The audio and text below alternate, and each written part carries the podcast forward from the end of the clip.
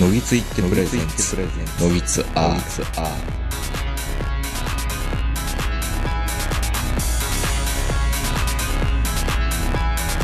どうも皆さんこんばんは、トヨト名人です。えー、本日も8月上旬、えー、我が家新居からお届けしております。お相手は私、東横名人と、今日も対面でマスクなしのこの方です。どうも、オリンピックです。だからマスクなしっていう。いやいやいや、なかなか新鮮ですからね。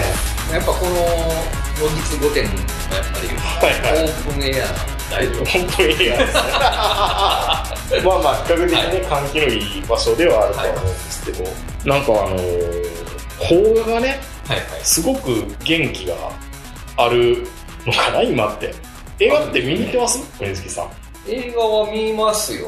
見ているやっぱり。映画館も一時期ね、うん厳しいみたいな感じだったんで、でもあの、イオン、イオンシネマとかなんか、一日見放題とかやってたじゃないですか。はいはいはい。あれとかすごい行きましたね。あの、東武練馬のイオンシネマに行っそてうたそわけうだそうそう。あそこで見てましたよ。まあね、まあ、ちょうど手頃な映画館ですからね、このイオンシネマはね。頑張れば一日 5, 五本ぐらい見ます。もう尻が痛くなって仕方ない。 いや、まあまあ、あの多分ハリウッド映画がやってないから、うん。邦画がおのずと、その恩恵をこうむっていて、まあ、鬼滅はまあ自力があったのかなとも思うんですけど、うんうんなんとあの、先行のハサウェイっていう、ねはいはい。映画が、思いのほか、ガンダムで一番売れた映画になるんじゃないかって言われてるんですよね。なったのかなだ興行収入的にはそうなんでしょうね。ってあれ、ガンダムそんな出てこないじゃないですか。そうね。えだってガンダムが、え文句言ったんですけど、ガンダムよく見えないって夜間戦だから。 はい。いや、そうですよね、あれ夜まあ間戦まあで。これから、これからですから。え、これからなんか、なんか、あの、虹色に光ったり、まあ先はちょっとわかんないですけど。緑色に光ったりだったらまあわかりますけど。え、小説通りだったら何色に光るの光るかそうすぐ色の設定とかは小説にはないと思うんですけど。はい。わか え、富野義行はそんなこと言わないんだ。んないですね。この色で光ってたとかそうなんですね。まあ書いてあったかもしれないですけど。あ、緑にこ光れるは。でも、そのまんま出るとも限らない。えっ、と、クス、クスイガンダムでしたっけ、クスイガンダム。クシーガンダム。クシイガンダムクスイ。クスイです。クスクスイ普通に小さいいいですね。クスイはい。ク、クスイ。はい。えっ、と、何番目ってことなの ?10? え、だって、ニューガンダムのニューって10番目のガンダムっていうのでニューなんでしまあょそういうことですようね。ん。クスイって何番目なんだろうはタイン、コサイン、タンジェントみたいいな。 ギリシャ数字はちょっとわかんないですけど、いや文字誰ギリシャ文字か。誰かが言ってたけど、本当にあれですよね。あの、コロナのワクチンの名前をつけたら、ガンダムでつけると、何でも成り立つかな。アビガンガンダムとか、 アストラゼネカワンガンダムとか、ガンガンダムアストラゼネカかああ確かに。うん言われてみれば、そうですな。うん。モデルナガンダム。ね。うん。なんか、いそうです。いそうですね。主役機ではなさそうですけ ど、確かなんかすごい重装備な感じがしますにいねや。。重たそうなガンダムね。というところで、僕たちあの、富野義行さんはすごいなと思っていて、はいちょっとネットでも話題になりましたけど、まあ、あの、細田なんて敵だとか、おうあのなんて嫌いだっていうのは、はいはい。素晴らしいですね。ああいうことちゃんと言えるっていうのは。サービス精神ですよね、多このガンダムは見てはいけないっ分。うん。ていうわけでしょそうですね。うん。とんだツンデレですね。ツンデレは本当そうですね、トムさん。た、ためにある言葉ですよね。なんかでも、富野さんは、ああいうふうに言えるっていうのは、そんなに金儲かってないからなんですか、やっぱり。いや、そうなんですかいね。。や、儲かってないっていうか、僕に権利が落ちるようになってないからだよお金落ちないんだよって、たまによく言うじゃないですか はい。なんか多分、恨み節みたいな。うん。まあ、シモン・マサトが同じこと言えばいいと思うんですけど。まあそうですね。しかもまさと200万、200万でしうん。さっき放棄っていうょ。 か。はい。まあ、それに近いことを、富野さんはうんやられてるのかな、うんうん。サンライズとかそういう契約になったのそうかいなう契約だったんじゃないですか。なんか、ん。まあ、監督っていうのがなかったですからね、昔。うん演出って言われてましたかあ、演出なんら。だ。はい。あー監督ってなると、監督税みたいな、監督印税うん。みたいなのが発生するから、演出ってなってるんですよね、確かあれ。で今も、え、じゃあ本当は、ガンダムにおける富野さんは、富野監督じゃなくて、富の演出なんですかいや、あの、スタッフロール見たら確かそうなってるはずじゃない。あ確、か原作とかっていうのは言えるかもしれん原けど、作はだって、ほら、やだっええて、はじめさんっていうことになってますね。矢立はじめさんって富野さんの別名とかではないんですかなんか富野さんって作詞では入ってるんでしたっ作詞はだから、伊予義林さんっていうけ伊名予前で。義林で、がやつはペ富ン野さネームん。ですよね。やってみろとかまた違うんです かあの、あの、この、これじゃなやいっでてすか。みる、やって、あやってサブローとか、まあ、やってサブローでもあのその共同名義みたいなやつでしょ、あれは。あ、架なんか空のいや、なんかね、その辺よくわかんないんですよ、なんか。え、あれは富野さんの安手光郎違うんですかえ、あれは、だってサブローサブローは、だからあれは、あの、特撮とかのですよね。忍者キャプターとかですあー。よね。あはい。ー なんかよくわかんない共同な。名義みたいなのがやっぱ、あるんですよね、あれあは。ーじゃあ、富野監督じゃなくて、富野演出富野なんだ、本当は。富野監督、監督って言ってるけど。本当の監督になったのと逆襲のシャアからわかん、その辺ちょっとちゃんと調べないとわかんわないですかけどんないですよね。監督ってちゃんとなってるのは、うんその辺あたりじゃないですかね。いやー、本当に富野さんは、もうすごい尊敬してるのは、うん。やっぱり、僕って別に、その、転売屋の話しましたけど、ガンプラ作ったことって、はい。僕はあの、マスターグレードとかのガンダムとか、作ったことないし、はい。はい。本当にあの、兄貴が買ってきた、ファーストガンダムのガンキャナンと、はい。ジムを組み立てたぐらいしかないんですよ、ガンプラって。あの、あんまり、あんまり動かないガンダム。 いいじゃんいいじゃないですか。関節が連邦側の防御術え連邦側のね。ちゃんと変えてる。変え当時のブームではね、変えませんでしたからね。うん。 転売屋もいないのにね。確かそう。まあ確かにすごかったんですよ。に。うん。で、もともと僕はプラモデル自体に、懐疑的な人間ではあるんですよ。あーだってそうなんですほこり、ほこりがつくじゃんだって。誇りがつく。うん塗装、塗装を綺麗に、昔の、昔のプラモデルって塗装ちゃんとして、あそうですね。死んだ臭い部屋になって、はい死んだ臭いなーって、おかんに怒られて、でケースに入れようまいか、ステレオの上にポンと飾ろうかっていうのをはい悩みながらやってたわけじゃないですか。で、机の上とかに買ってた昔の F1 のベネトンのやつとかね、うん置いてたけど、結局箱にまみれになって、なんか、悲しい姿になっていっちゃうわけじゃないですか。まあまあまあまあ、普通に置いとくとね。それを僕耐えれなくて、耐えれないんだ。耐えれないっていうか、もう、なんか、埃がかぶるのがやっぱ嫌なんですよ。じゃあ掃除こまめにしろよって話したけど、はい。掃除するのもめんどくさいから嫌なんですよ、そこまで。まあ、掃除しづらい携帯してますからね。そうそう、プラモデルって。そう考えると、フィギュアとか、プラモデルとか、ガンダムとか、そんなのどうだっていいんだよっておうなるんですよ。なったんですね。なってるし、でもガンダムは好きなんですよ。はいはいは何い。が好きかって多分、話の筋が好きなのと、ああ、そうなんだ。言葉のセリフ回しがやっぱりああ、なる好ほど。きなんですよ。結構それ大人の味方してますね。もうそうそうそう最そう、初から昔から。普通はモビルスーツがかっこいいとかそういうとこから始まりますけど。まあね。はい。だからそういうプラモデルは興味あるけど別になかった。まあセリフ回しの方がやっぱり気になっていて。はい。じゃあ、富の節っていうのがあるじゃないですか。はい。富の節って基本は統治法。東地方。基本、基本なん、基本があるんですから。富の節に。まず富の節とは何かを言言ってもらった方が。え富の節とは何ですか富の節は統治法と、はい。なんとだかか、なんとかなくて、とだか。から、が概要を言ったら、富野さんの、富野監督の作品に出てく出るてキャラのキャラのセリフ回しですよ。そうですねと富野さんの話ではないですよ。はいはい富野富さ野んさはんがイン タビューで言ってるやつじゃなくて、なるほど、わかりましたみたいな、そういうやつじゃなくて。ではなくて、はい作中の話ね。はいはいはい。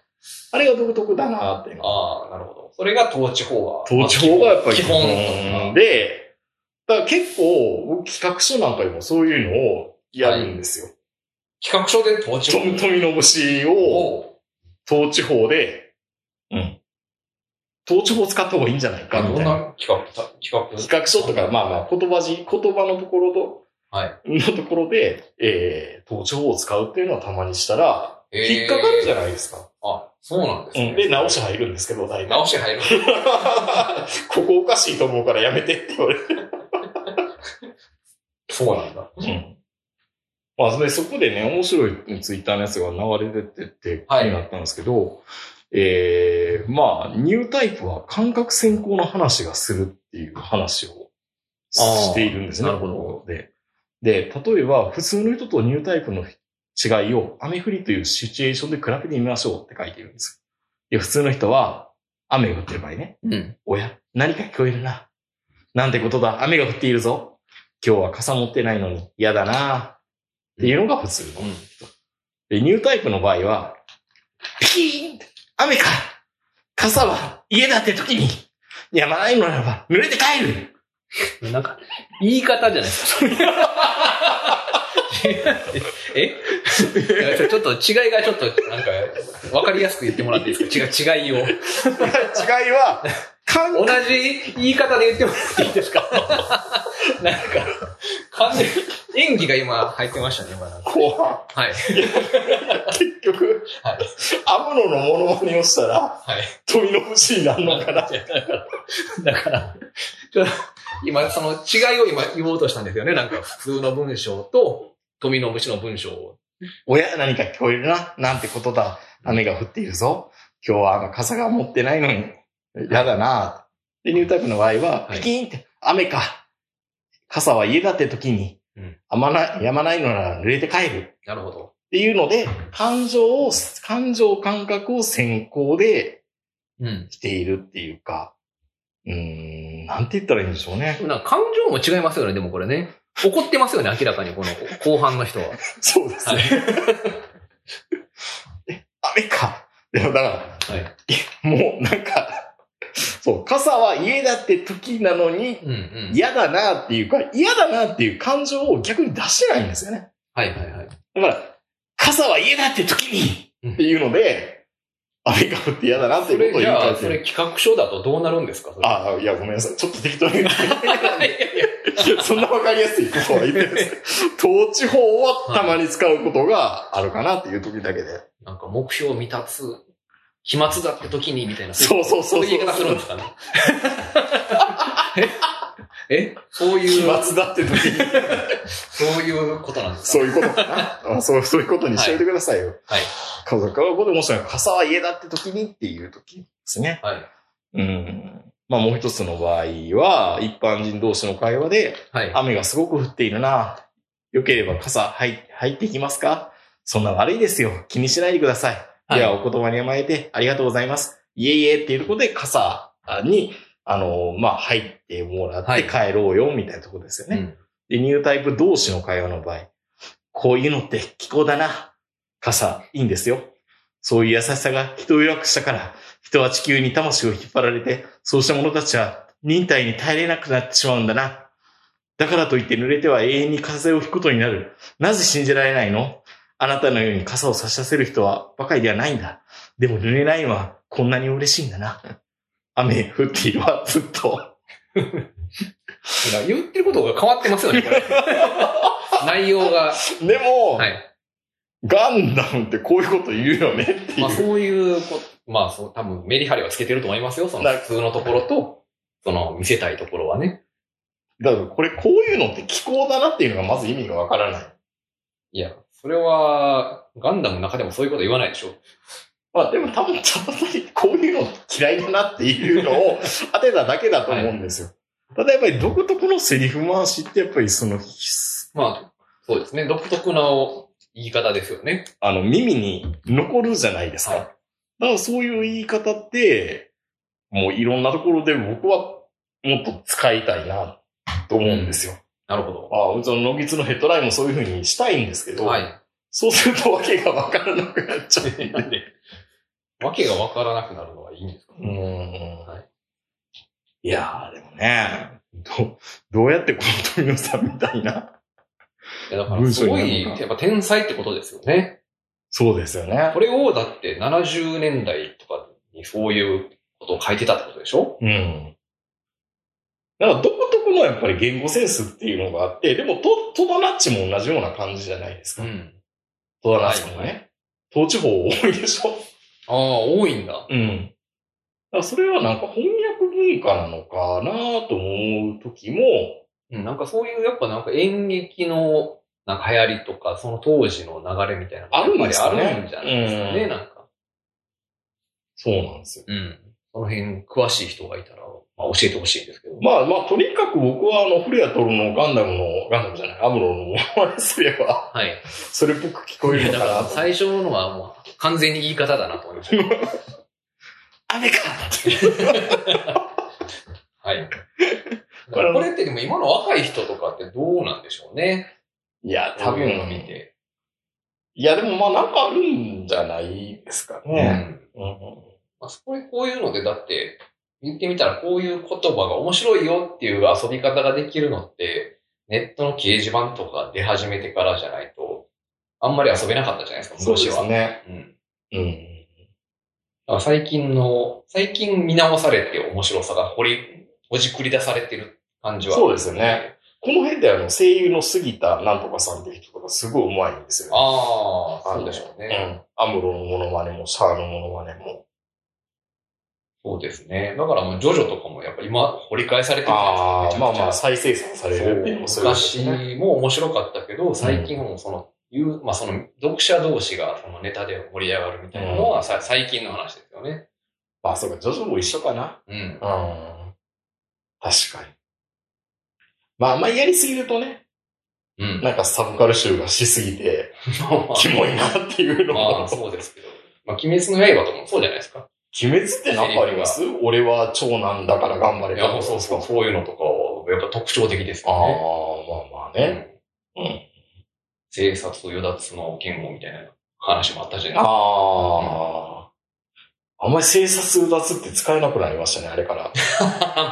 うん使うかそれ。日常会話 いやいで。やいやいや。いや、だって、あの、管理職の立場としては生徒殺用奪を握ることだみたいなこと言う人いるじゃないですか。いる本その本本で。そんな人いますかいやいや、なんか武さんみたいな人なんだなと思いながら、でも、たまにそういうふうな、上役になればなるほど、生殺与奪を握ることになるから責任重大なんだよってことも言うし、はい責務って言われたら、オレンジの人思い出すわけじゃないですか、今だったら。うん俺は俺の責務を全はういする。はいそで、変に今、上役は、あなた方の責務ですって言われた瞬間に、うんこんな理想になる。う。いや、いいことじゃないですか。いいことなのかな。まあそうですね。はい。うん。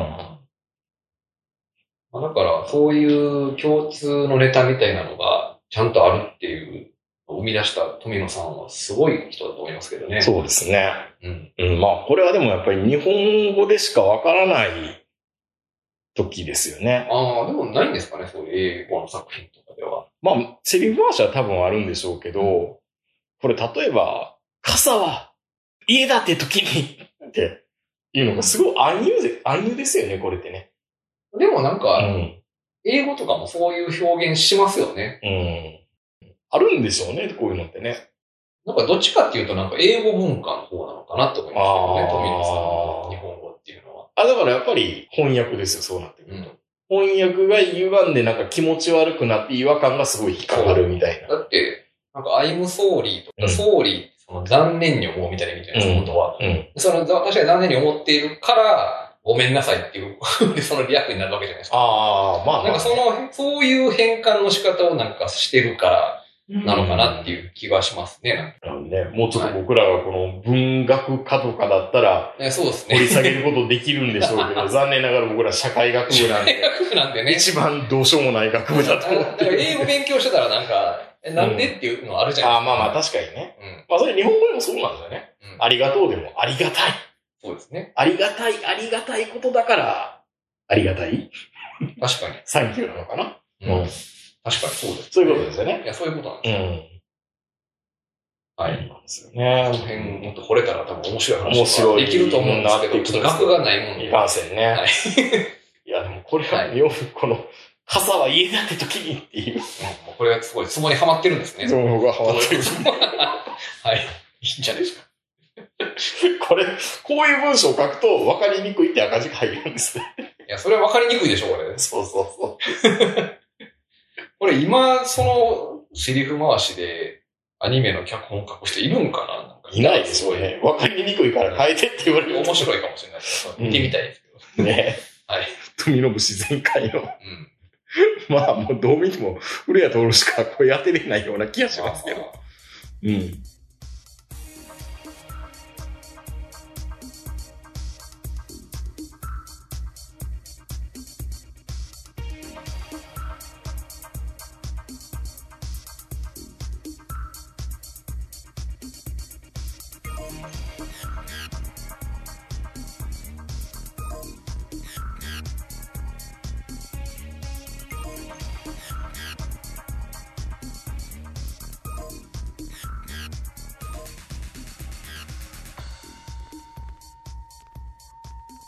この前も山本さんとの会で言ってたんですけど、最近、便通がめちゃめちゃいいんですよ。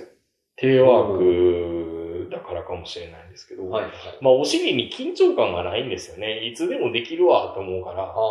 ガバガバなんですよ。そうそうなの普通緊張した方が、なんか緩む人っているああ、そのうん、あの、過敏性大腸炎的な、そうそう。そうそうそう。でも、ゆる、ゆるいっていうのと、あとごまをね、食べ、すごくご飯とかに、おいりごま。いりごま。うん。普通に、まあ、潰すんじゃない潰してないけど、はいあ、バカみたいにかけるんですよ、いろんなものに。へえ。単純に好きだから。けん健康にいいんだとセサミンセサミン。60歳に見えないって言われました よ、みたいな。サントリーの。サントリーの CM みたいな。そ。。はいうまあだから若く、若々しいかどうかわかんないんですけどあ、あ。はでもごごまも多分食物繊維が多いんで、いはい。いいのかなと思うんですけど、うん。今日はそんな話題を、ポリンスキーさんがはいしたいはと。い。そうですね。ちょっとネットでこの間、まあ話題になってたというか、うんちがお金に変わるトイレが開発されるっていう記事が上がってまして、黄金が黄金に化けるってことですね。あ、そう。前って言う、前言うかな。まあなんかあの、韓国のですね、ウルサン科学技術大学校っていうところの、なんか、まあどういう仕組みかというと、うん。あの、うんこするじゃないですか。うんすると、あの、ひ平均的な成人はですね、1日に約0.5キロ出すらしいんですよ。500グラム、ほううんちほをう。すると。そんなん出るんですね。はい。そのうんちに、えっと、50リットルのメタンガスに変換できると、それが。うん。ということで、その50リットルのメタンガスを電力に変えるほうほトうイレなんですよ。ほう。その、どんぐらいかというと0.5キロワット。 0.5キロワット。 0.5kWh って書いてあるんで、そういうことです。そこまでではないですね、だから。まあ、食器洗い機の省エネモードで1回洗浄分っていう中途半端に多分残る、あら、汚れ残るぐらいか電な気。自動車で1それすごいのかなで、それの、その分の電力の分を、えー仮想通貨でお支払いします。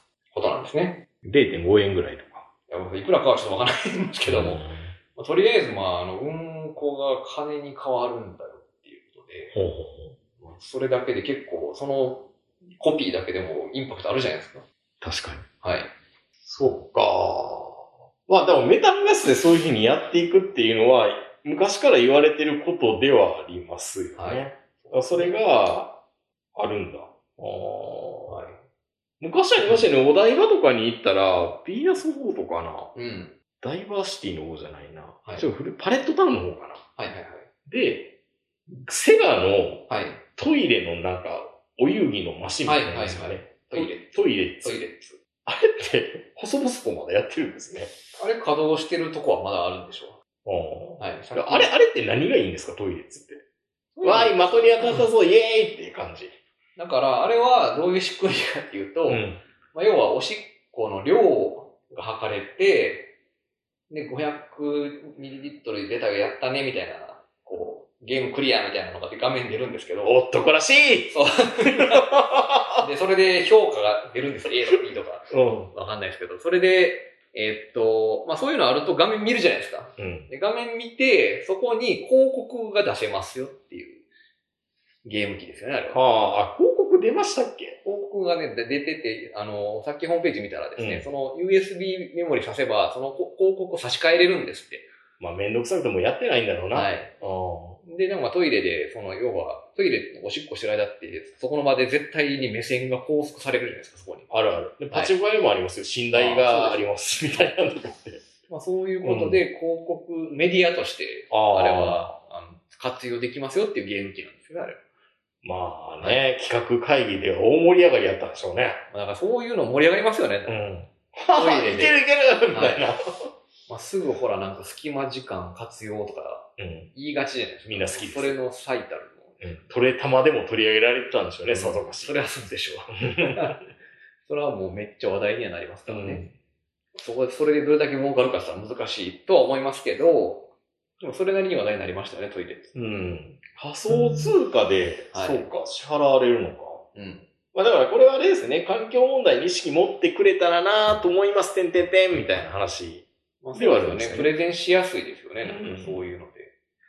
そうか、だからもっと本当はメタンガスの効率が上がって、えーっと、電気自動車1.2キロじゃなくて10キロ行けますって言ったうら、ん。うんこの死骸もあるってことですよ ね。まあ、そら、うんこの死骸があるってそうですね。そっか。まあでこの換金っていうとね、やっぱそれはもう鳥、鶏の糞とかを肥料で売ったりとかっていう話は、まあ、ずっと昔からありますけど、うに人糞をっていうことっていうとなんかん。、でもどちらかっていうと、ふん、人糞移植ってあるわけでしょ人糞以上。いや、要は、いい、いい、いい大腸菌をあーそうですよねはいっていうので、そうだからそれ僕、今、日に4回行くって言ったら、奥さんに、一人移植したらって言われましあ大腸菌をね。た。大丈夫です。この汚れた大腸菌。売れるんちゃうんだよ。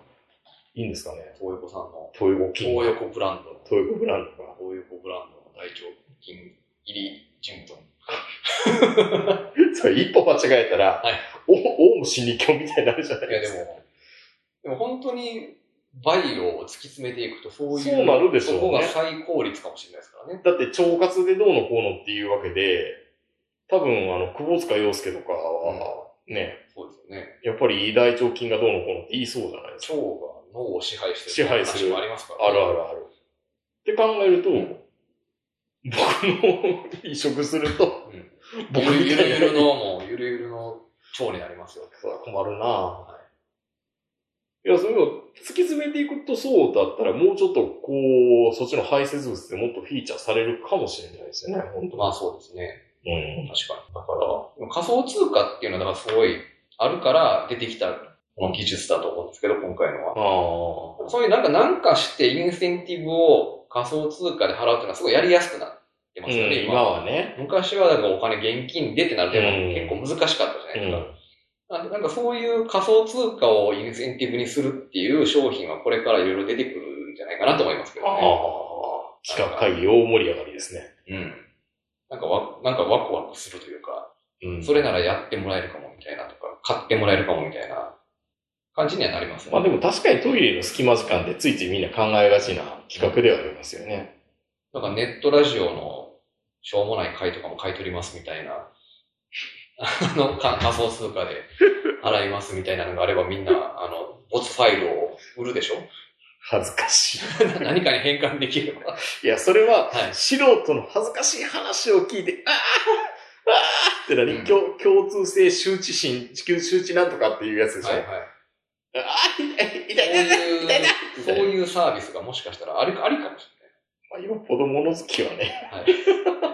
仮想通貨で買い取ります。何でも書いておりますっていうのは。 1円で買い取ります。いや、でも本当に、あの、リサイクルショップで物を売るとかっていうのを、この前、カンブリア宮殿ではい。も、あのーあれですよ。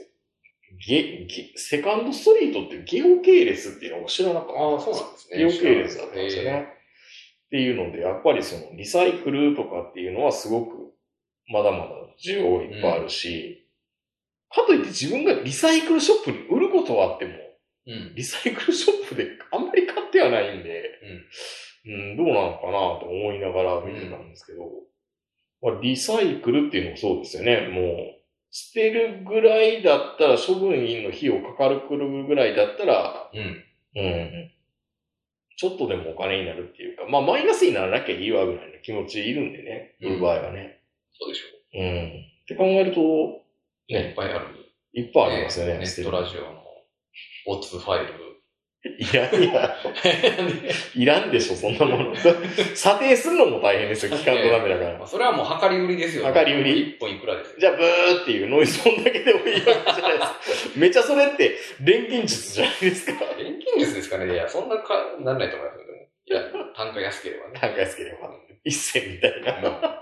うんまあだから、人が喋ってる声のノイズ音として使いたいんです、みたいな感じにするかね。うん。そうそう。なんか、そういうのが好きな人がもしかしたら、既得な人がいるかもしれない。まあ、人来ない人がこのラジオ聞いてくれまあてネるットと。ラジオ朝って聞いてくれてるのは大体そうだと思既う。得な人だと思いますけど既得な人だと思うんですけど その中でもさらにもう、おかしいよ。 NG のやつが聞きたいっていう人がいるかもいしれまない。すよ、それはいくらかは。これはしょうもないな、みたいな、し失敗した、みたいな回の方が聞きたいっていう人がいるかもしれない。まあ案外その方が面白かった。どうしてこれを出さなかったんだって言われたらめっちゃ傷つくんですけどね。っていう、こういう商売、すごい、やっぱいいな、ときめきますよ ね。まあまあまあね、夢はありますよね。確かにね。もうちょっと氷、いやでも、やっぱりメタンガスがどうのこうのっていうのは昔からあった話だから、もっと進むのかなと思ったら意外と進まないですよね。まあ、そうですよそれに出ね。したら全部が全部の下水処理場のところになんかするとか、うん、まあ、下水全部売れるってことになりますからね。そうそうそう。もう、すごいですよ、そうなってくるうん。と。あそういえば僕まで YouTube の話で、はい。あの、耳かき動画が元から昔好きだったっていうのを言ってたんですけど、まあ耳かき動画をこいつ好きだなと思ったのが最近勧められたのが、あの、配管清掃の業者の YouTube のチャンネルをめっちゃお勧めされて、へえ、見たらハマっちゃいました、やっぱり。そうなんだ。うん。耳かき動画ってどんなんなんですかうわ、こいつ耳垢こんな溜めてて、うわ、取れたみたいなってあるじゃないですか。あ、それはなんか内ファイバー、ファイバーストークで、そそううそそううそうう。そ。はいはい壁をこう、くーってああ。剥がしていっあそれて、で本当に取れる。取れれる。えで、実際僕は耳かきが好きだから、あのラジオで何回か言ってるんですけど、はい東京には何回転かこう、その耳かき専門店ブームが来ていて、ー、おまあ、すぐ潰れちゃうんですけうど、はいはい。まだ残ってんのかな恵比寿にある90分1万5千円ぐらいするところ一回行きましたことありましたね。高っ。ファイバースコープで、はいあの耳の中見てもらって、まま ああね、な、なじられるんですか汚いですね って。そんなそれが、それがいいんじゃないですか。そういう、そういう、そういう性な、性性癖で、まあ性癖ではあるけど、どちらかというと、まず一点ビビるのは、まあ何回も言ったかんですけど、まずね、耳毛を剃られるんですよ。あの、ポリンスキーさんも、超美人のあの素敵なうん。女性も、みんな耳の中には産毛がいっぱいあるんですよ。はははまあ、耳毛をカットするところから始まるんですよね、ええそうなんだ。で耳毛をカットしていって、えっ、と、まあ、ドライな感じでこう、うわーって、コリコリってするわけではなくて、ええ耳カットしたら下に落ちるじゃないですか。でもそれは綿棒でこう、だからあウェウェウェットな状態にしちゃうんですよ、一旦。ああ、なるほど。ほぐしていって、で、それで、あの、耳の中の耳赤っていうか、皮の角質もやっぱ取っていくんですね。うんうんはいで、取っていって、それをファイバースコープで見て、ああ、取れてますね。えへーって言って見るみたいななるほで、そういうのを見てた、ずっと見てたし、実際に行ってたかっていうのもあるんですけど、配管業者下水の、いや、トイレの水詰まりとかの動画を見てるわけですよ。まあ、それ、ズバリ、うんちゃんのやつは見れないですよ。はい見れないけど、あの、外から、えーっと、こういう、あの、ドドリルじゃないけど、配管のこう、ぐるぐるーってこう、ね、ー、あ、もう高圧そういう高圧物高物理で、え高圧洗浄のはいノズルの先に回転するようなグラインダーみたいなのを入れてるんですよね。おでそれでシを直すやつ。そうそう、2体に近くて、で、それでずっと高圧洗浄をしていきながら、詰まりを取っていくみたいな。うん。で、取っていって、水が流れたら、水圧でドカーンってくるんですよ。ああ、なるほど。茶色い塊が。うんこなんですよ。 おーそれ YouTube で流れてるんですよええいいんですかそれいいんでしょうね。で、あとは、まあ、だから、それ下水だから、運なのか、あとよくあるのが、あの、飲食店で、オイルドラ、オイルトラップって言って、あの、ラーメン屋とかで、グリストラップか。グリストラップって言われる、その、油を流して、そこで一旦溜める貯蔵庫っていうかな。貯蔵庫じゃないけど、そういうふうにあの、トラップで、そこで油を一旦そこでフィルタリングするような機構があるんだけど、そうすると掃除してなかったら、全体に油が固まって、水詰まりを起こしちゃうんですね。で、それを解消するために、えー高圧洗浄の業者さんが行って、こう、ぐりぐりぐりって高圧洗浄でこう飛ばして、え水の詰まりを流すっていう動画を延々と30分くらい見てるんですよーで、それは編集専門やから、そのよあの東大阪の業者さんがそれを見てて、なんかもう疲れながら見えて、ああ、まだけえへんな、けえへんな、ああ、来たみたい なおーあ、そういうなんか瞬間があるんだな。瞬間があるんですよ。だからどっ、開通する瞬間。開通する瞬間は、まあ多分男の本能でしょうね。ドバドバって出ると、めっちゃ気持ちいい。ちょっともう見てみますわ。うん、それね、はいそれね、汚いけど、めっちゃ楽しいん で。てか、俺、この仕事してみたいなっていう。へえー、そうまなあんだ。多分大変だと思うんですよ。大大変だとう。思うけど、よっしゃーって言ってやってるんですよ。なるほど。うんまあいろいろノウハウがあるんでしょうね。ノウハウがあるんですよねそう仕事のね。うん。多分だから、水のトラブル8000円、トイレのトラブル9000円みたいはいな、高いって言われるのも、多分、ああいう業者さんが持つ機会って、まあ高いんだろうなと思うから、はい。まあみんなあのクラシアンとかああいう業者のことを、なんかひでえみたいな感じで言うけど、まあ確か、確かに嫌な仕事ですよ。いや嫌嫌なな仕仕事事臭いですよね。だからもうクラシアンのことを悪く言うのやめよう。 うんみんまなあ、そうよ。みんな黙って、冷、ね、あの、冷蔵庫マグネットの冷魔を、ちゃんとペタペタ貼りました。貼ってますうちも貼ってます。うん。洗濯機いっぱい。ちょっと、ちょっとあの動画を見ると、うん。ちゃん、ちゃんと、あの、が、あの、油もんとかあんまり、ちゃんと処理せんとダメだなと思いますよあね。たまにうちは PP スルーで。 ちゃんとあ。ちやゃっんてます。とやってます。ちゃんとやってますけど。パうん。イプフィニッシュとパか。イプインでしょ。まあ、高圧洗浄はやっぱり、やり、やらんとダメですね。うーちゃんとんそうなんだ。うん。でもさっきのそのトイレのね、発電の話とか聞くと、うん、まだなんか可能性、まあでもそう考えると、うちにそういう設備をつけると、うん。絶地住宅っていうんですか うん。ゼロエミッション住宅に。まあ、そうですようね。ん。小泉進次郎が言い出すかもしれないです、そのうち。ピンときたんですよ。トイレで発電できたらいいなって。そうですよ。 0.6キロワットって数字が頭に思いついてです ね。 4.6 4.6キロ。そういうね、数字が浮かぶかもしれません。すごいですよね。なるほうん。ど。そういう、ですね、小泉ファミリーが癒着している業者とかで、いや広告塔を担う。やんのかな。まだ仮想通貨がそういう意味ではやりやすいんだな。いやそうですよね。うん。全部デジタルで測れますからね。まあでもそう考えると、ん。昔はでも江戸時代とかよく言うじゃないですか。人糞を買い取る人がいたとか。まあそうですね。もう肥料として肥料として、っはい。て考えるとまあまあ、だからまあ、なんか人分を無駄にしてるのはこの150年とかそういうことでしょだかうら。ん。だから今の方が珍しい。じゃ珍しい。昔はもううんこは価値があったんです。うんだ。から今もまああるあるっちゃあるんですけど、今はまあ流してますもんね。処理してます。まあ一回、だからやってみたらいいんじゃないですか。あの、トヨコさんも。この、ゴミ、ゴミファイルをメルカリとかに出してみたらァイルをメルカリボツ、ボツファイル集、なんか2テラで1万円とかで出してみたらいいんじゃどなういやって売るんやろどうやって幻想天伝送伝送で。いや、本当になんかストレージの無駄遣いだなって思うし。でも有効活用されたら嬉しいじゃん。なんかドラマで聞いたら、どっかで聞いたことある声が聞こえるな、みたいな。ん。俺の声みた いな。罪の声みたいな話ですかそれ。そう罪の声ね、はい映画ね。はい罪の声面白かったななんか面白かったですね。ね